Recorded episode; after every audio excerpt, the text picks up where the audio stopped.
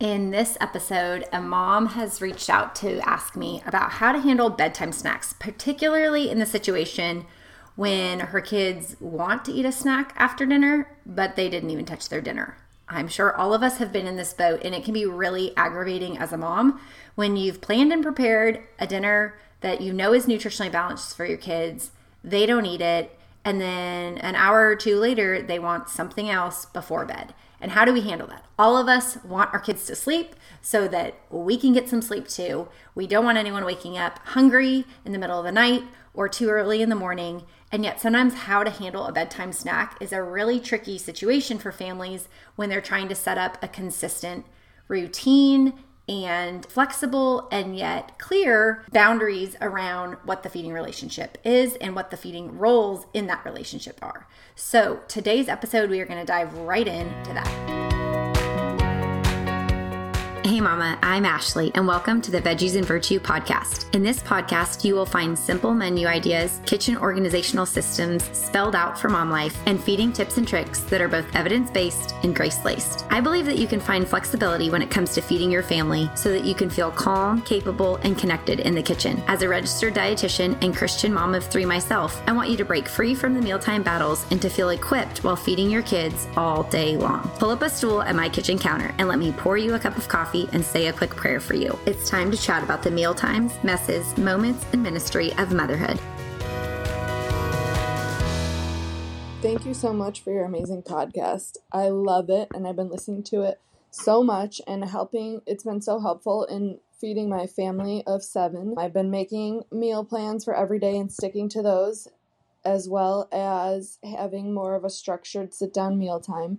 It's been really helpful to know that my toddler should be able to sit in her chair by herself and not want to sit in our laps, as well as just using all the techniques that you've given and any of your guests have given too on your podcast. I am wondering when it is appropriate to offer kids a snack before bedtime or an after dinner snack, even. My kids sometimes won't eat any food at dinner, even though I've made a dinner that they would like, or there's something on their plate that they definitely have eaten and enjoyed before or on multiple occasions.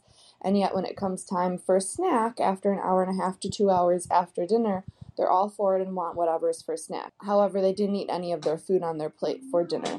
Is this something that snack should be every night and just on the meal plan, or is this something that is a case by case basis. I'm just wondering how to handle these situations when I make food and nobody eats it, yet they'll have dessert or snack later. So I love this mom's question because, especially as we get into summer and the sun is out so much later, and whether your kids know how to tell time or not, I know my kids, particularly my youngest who can't tell time yet, you know, always wonders why he's going to bed when the sun is still up. And this can often create more opportunities for a bedtime snack, whether it be because your children are having an actually delayed bedtime during the summer when the sun is up for longer, or if it's, you know, just a general question that seems to come up based off what your dinner time routine is and bedtime routine is year round. And the reason I think that this mom really spelled this out for us in a great way is because her question also included three factors that I think you need to think of if you're wondering whether or not you should include a bedtime snack for your family. So, to kind of break down some of the data that this mom gave us in terms of her processing of whether or not a bedtime snack was an appropriate decision, was first, she fully understood what her role was at dinner. She understood what, when, and where was her role in the feeding relationship of what was being offered. And so for dinner, she had mentioned that she had prepared a dinner and she had included Love It, Like It, and Learning It foods. So she knew that this was a meal that there was preferred options at. They had things available to eat. She also recognized when. She knew that it had already been an hour and a half between dinner and a potential bedtime snack. And so she knew a general gist of kind of the span that we want there to be between a between two eating opportunities, but in this case between dinner and a potential bedtime snack. And lastly, she understood that there was some matter of consistency and whether this is actually where the meal happens and, you know, dinner, I'm assuming is happening, you know, either at the table or wherever it might be happening, but also a bedtime snack. You know, she mentioned, is this a case by case thing, which would kind of indicate that it might be, well, where you are might dictate if and whether you actually offer a bedtime snack. But she also recognized that this could be a part of every night's meal plan, in which case it's happening most likely in your kitchen every night pretty consistently. And so I love that the mom had an understanding of what her job was, but where kind of the internal conflict and where I could hear her wrestling was was that they barely touched their dinner. And yet then they were still totally up for bedtime snack. And I know as a parent myself, and I could hear this in her questioning of, you know, my kids want this snack before bed, but they barely touch their dinner. And so I love that she knows what her role is. I love that she knows what aspects of presenting feeding opportunities to her kids that she knows she does have control over, being what food is offered, when food is offered, and where food is offered.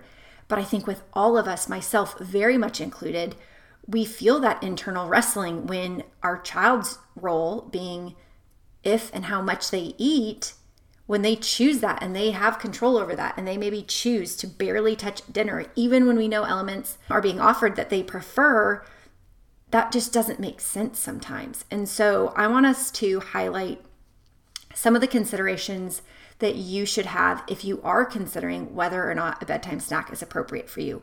Not in attempts to control what is something your is your child's job to control being if and how much they eat at dinner or at bedtime snack.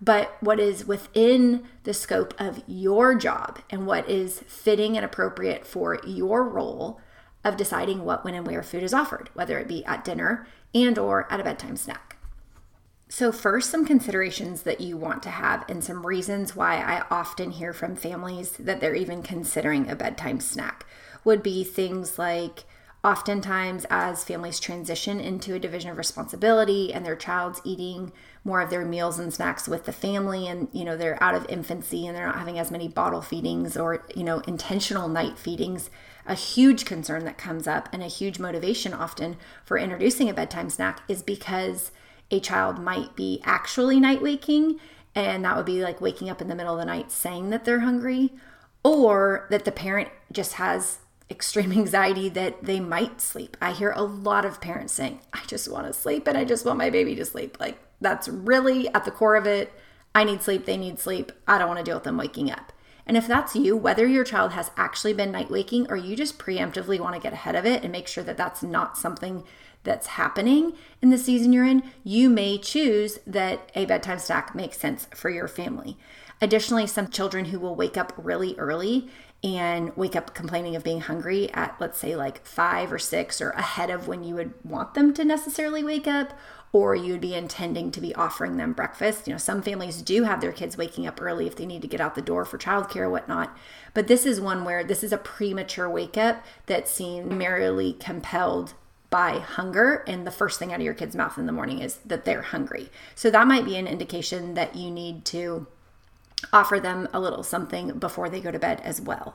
Additionally, if you know that dinner time is about an hour and a half to two hours before bedtime, so let's say your family eats at like five o'clock, but your kids go to bed at like 7 or 7:30 well there's a window there. And so you know even from the end of dinner let's say 5:30 to 7 or 7:30 that's an hour and a half to 2 hours. And so you'd want to see that that's that is a span that a child may develop true feelings of hunger in just based off the, the time that passes between dinner and when they're going to bed Additionally, if your child does need to gain some extra weight, say they've either had a recent illness and lost some weight, or you know that you're trying to help promote some catch up growth, again, some children are just meant to be more petite builds. So not all children who, you know, sit, let's say un, are under the fifth percentile on the growth curve need to gain weight. However, if for medical reasons or whatever reasons, you know, you've worked out with either a dietitian that you work with or your child's pediatrician or healthcare team,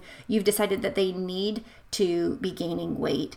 It may be one that you decide that you just begin offering a bedtime snack because here, if you're offering a really high calorie snack, it's not going to be displacing their appetite for the next meal or snack to come because they're going to bed. And so there's considerable more time at night for them to digest that and for them to process that. And so their appetite can still return in the morning versus, say, if you offer that as an afternoon snack, like a really high calorie milkshake or something like that. And I don't say milkshake meaning it has to be like an ice cream base, but you know, t- high calorie sh- shakes tend to be a really common food in families who are trying to promote weight gain. And doing it as a bedtime snack as kind of an end cap to the day is less likely to displace that child's appetite and thus food intake during the day. So that might be another consideration of why you're thinking, you know, maybe we should add a bedtime snack so we just have one additional eating opportunity to help promote the amount of calories and nutrition that my child can get in in a day. If you find that your family is, let's say, new to using a responsive feeding approach and just starting to kind of implement this division of responsibility and pressure free approach to feeding, and you maybe feel tempted to bribe or coerce or force your child to eat more at dinner, you may want to include a bedtime snack because you know you can be more consistent in your feeding role of what, when, and where food is offered because you know that there's another eating opportunity, being the bedtime snack, with a space after dinner. And so sometimes what I see for families is that that can be a better approach from a feeding styles uh, perspective because you're not getting into these habits of trying to coerce your kid to eat more at dinner because you don't want them to wake up prematurely or in the middle of the night hungry. And so you just know if you offer dinner and they whether or not they choose to eat it you know that there's one more eating opportunity before the end of the day that they will have an opportunity to fill their tummies if and so they so choose. And so for some families, that can be a really effective approach. So if any of those align with kind of where you're at and some of the things that you've been processing of, I wonder if this is a reason to consider a bedtime snack. I would say that often they are, but I want you to think through the concepts that we talked about before that this mom had already evaluated from the dinner time perspective, being what, when, and where that dinner meal was being offered, so that we can also think about that in the context of a bedtime snack. Because when we think about what, when, and where a bedtime snack is offered, this can be really complementary to our family's feeding approach. This can be a really positive part of your child developing really healthy eating habits and your family developing a really healthy relationship with food both at dinner and before bed if and when it's done appropriately. Bedtime snacks can be a very confusing time of day though because for some of the the reasons I mentioned, sometimes we just do it kind of off the cuff because our kid didn't eat dinner and then we do have that parent fear of oh my gosh, they're going to wake up in the middle of the night, no one's going to get good sleep. I just want them to sleep. Fine. Have a bag of goldfish crackers before you go up to bed you know, or, you know, you're brushing their teeth and they complain of being hungry. And then you kind of feel like you have to just, in the moment, kind of like reactively let them have that snack. However, I caution you because if your child is deciding what that bedtime snack is, when that bedtime snack is, or where that bedtime snack is, chances are you are not using it as productively and proactively as you need to be. And so, what I want you to walk away with from today's episode is to know that what, when, and where a bedtime snack is offered is up to you as the parent. If your child chooses not to eat it or not to eat very much of it, that is up to them. But the consistency of the eating opportunity in terms of what, when, and where is up to you. So, in terms of thinking through what bedtime snacks to offer, one of the best quotes I've heard on bedtime snacks comes from Ellyn Satter, who's the creator of the Division of Responsibility of Feeding, and she has the whole Ellyn Satter Institute. And y'all have probably heard me mention her numerous times because she's just a tremendous resource in our field. But she has said, make it something filling but not thrilling. And I love that because even when I'm feeding my own kids, you know, of course, there's a place at night to we're having milk and cookies, or on occasionally we'll have a bowl of ice cream, or we'll have something that like my kids would consider is just more thrilling than, say, carrots and hummus. you know, it's just it's just the nature of it that it is a little more fun, and that's okay for sometimes the bedtime snacks to be a little bit more thrilling. But from a consistency basis, when, you know, as this mom mentioned, should this be a case by case basis or should this be something that we just do every night and include it on the meal plan? And if you feel that for your family that a bedtime snack might be appropriate, I would encourage you to try offering something that is filling but not thrilling. And really, what that boils down to again, we want to be neutral in the way that we look at all foods. So, we don't want to be elevating that ice cream after dinner as any more thrilling of a snack than those carrots and hummus. However, when we look at what's filling and not thrilling, we want to go back to the basics of what I've shared about several times being protein, fat, and fiber. Especially if you have a child that you're worried about the night waking or you know that you know is in a growth spurt or that is waking up early. My son's in that phase right now where it's like right when he wakes up, he wants to eat something. And a lot of that is because he doesn't eat a lot at dinner, but we don't have a big enough window to also be offering a bedtime snack most nights. And so what I would do in this case is offer something with more protein, fat, and or fiber. So in terms of what to offer for a bedtime snack, some really easy options that are going to be filling but not super thrilling are things like you could do yogurt and fruit or put granola on that. That's going to give you some protein, fat, and fiber. You could do like homemade trail mixes or put like dry Cheerios in there too with dried fruit and nuts, you know, depending on what your child's able to have from a choking perspective. You know, make sure to not offer whole nuts if that's of concern. You could also do something like crackers and cheese or peanut butter and banana or a piece of toast. All of those things are going to be filling but not extremely thrilling. And outside of the neutrality with food here, we also want to be thinking we don't want this to be so much more exciting than dinner that if our child is already kind of apathetic towards what's being offered at dinner, that they're willing to just hold out for that bedtime snack because they know they like bedtime snacks more than they like dinner. And so if you see this happening, I would encourage you to be kind of switching up what you're doing. Some families I know they offer a banana every night. If you're hungry before bed, you can have a banana. That's your option, but that's literally the only thing they do every night. It might be a yogurt. It might be that you make the same green smoothie every night or peanut butter banana shake or whatever, you know, you want to do if you want it to be really consistent and predictable for your kids. If it seems like they're kind of holding out to be like, "Well, I wonder what bedtime snack might be tonight, so I'm not going to eat dinner." So that's really another reason why we don't want it to be too thrilling. However, when we think about when this is being offered, you also want to make sure that there's a big enough gap that your child, if they are truly hungry at dinner, I will say it's very common for dinner to be kids' worst meal of the day. I hear this again and again and again working with families. Even with my own kids, dinner tends to be their poor meal of the day. And I can do another episode on that. But just know if your child truly does not, you know, they get to decide if and how much they eat at dinner. And if they choose not to eat, you know, give them ample time to cultivate feelings of true hunger before bedtime snack rather than that bedtime snack being available 20 minutes after dinner. There's just not enough break there. So you want to make sure when you are offering a bedtime snack, there is enough break that, you know, your child has some time that they have to kind of process those feelings of I didn't eat at dinner. I might be feeling increased hunger. There will be another eating opportunity, but it's far enough out that if I can't wait until that bedtime snack, that reinforces that I should be eating at dinner. And then additionally, you want to think about where you're doing this. Ideally, we're not offering snacks in our kids' bed. I know, you know, especially as our kids get a little bit older, we can kind of be like transitioning them off of maybe milk in a bottle in their room or things like that. And so when we're looking at is this an every night versus a case by case basis? There are times especially in summer you know we just got off swim team season here at my house and the meets were late at night. And so sometimes it was a case by case basis that my kids were having a bedtime snack after their swim meet on the way home and that in terms of like where it was happening was much more variable.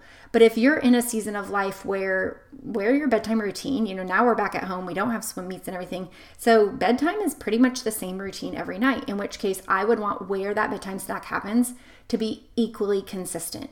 Because something as wonderful and you know valuable as let's say popcorn in a movie before bed and things there is a thrill factor to that. There is a pull to it that, is going to make kids more excited about popcorn in a movie than, let's say, a banana and peanut butter at the kitchen table. And so, again, it's okay for on occasion it to be a case by case basis that you know you're having ice cream here or a snack on the way home here from you know something that kept you out later than usual But I would say when you're coming up with a plan, it is appropriate to think about is this something that you want to be included on your nightly plan?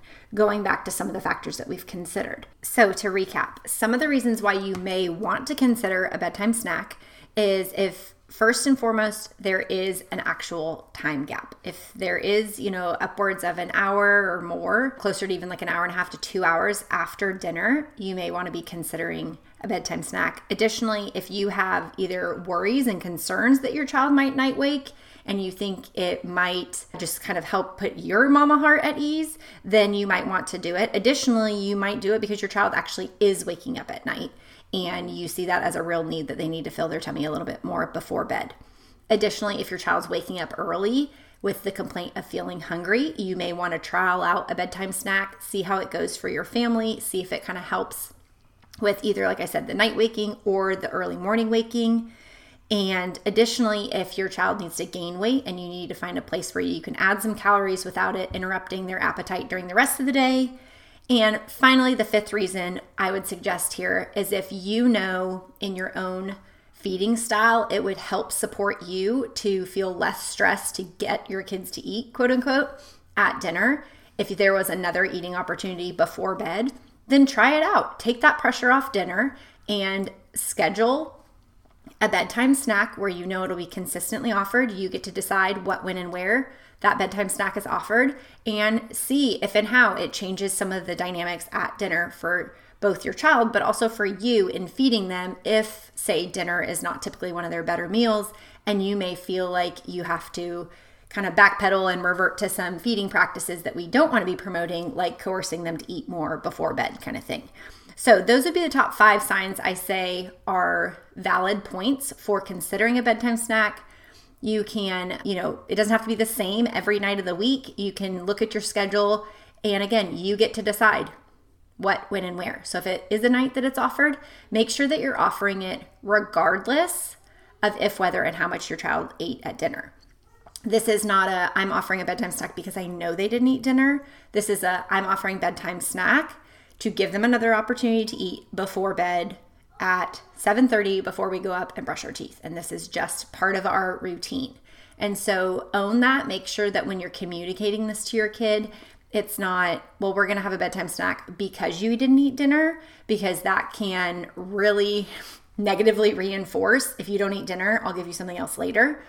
So instead, be really consistent. And when they get up from the table, you can continue to reiterate those messages that we talk about being does your tummy feel full until we have bedtime snack. So they know there will be another eating opportunity after dinner, but it's also not 20 minutes once they get up from the table. It is a set time, a set place, and a set menu that you have already predetermined. So if you feel like one of those five reasons applies for your family, give it a try, but be really consistent and check in with what kind of language you're using when positioning it to your child that, hey, this is a thing we're going to start doing we will start having a bedtime snack consistently and see if it helps in some of those other areas that we talked about as valid reasons for introducing a bedtime snack. If this is helpful to you, I would love to hear from you. You are welcome to always leave me a message similar to what this mom left me. If you have questions of your own that you want me to cover on an upcoming episode, I would love to hear from you. All you need to do is go to www.veggiesandvirtue.com backslash ask hyphen Ashley. And the little button for a voice memo will be right there and it'll send it over to me so I can hear your message and hopefully get it slated for an upcoming episode to answer your question and help you in making meal prep, meal planning, and meal times easier for you and your family. It has been a joy having you on the podcast today. And if you've enjoyed it as well, I have a quick favor to ask do you mind hopping over to Apple Podcasts and leaving me a written review? This will only take you a hot second, but it truly blesses me every time I get to read what one of you write over there, and it allows me to bless others through this podcast and the episodes to come. The other thing that you can do is to take a screenshot of this episode and tag me over on Instagram at Veggies and Virtue. I would love to see what action steps that you're taking from this episode and also to support your family in the journey moving forward. Until next time, thanks for coming over to chat at my kitchen counter. Remember that you will always have a seat and a snack waiting for you here.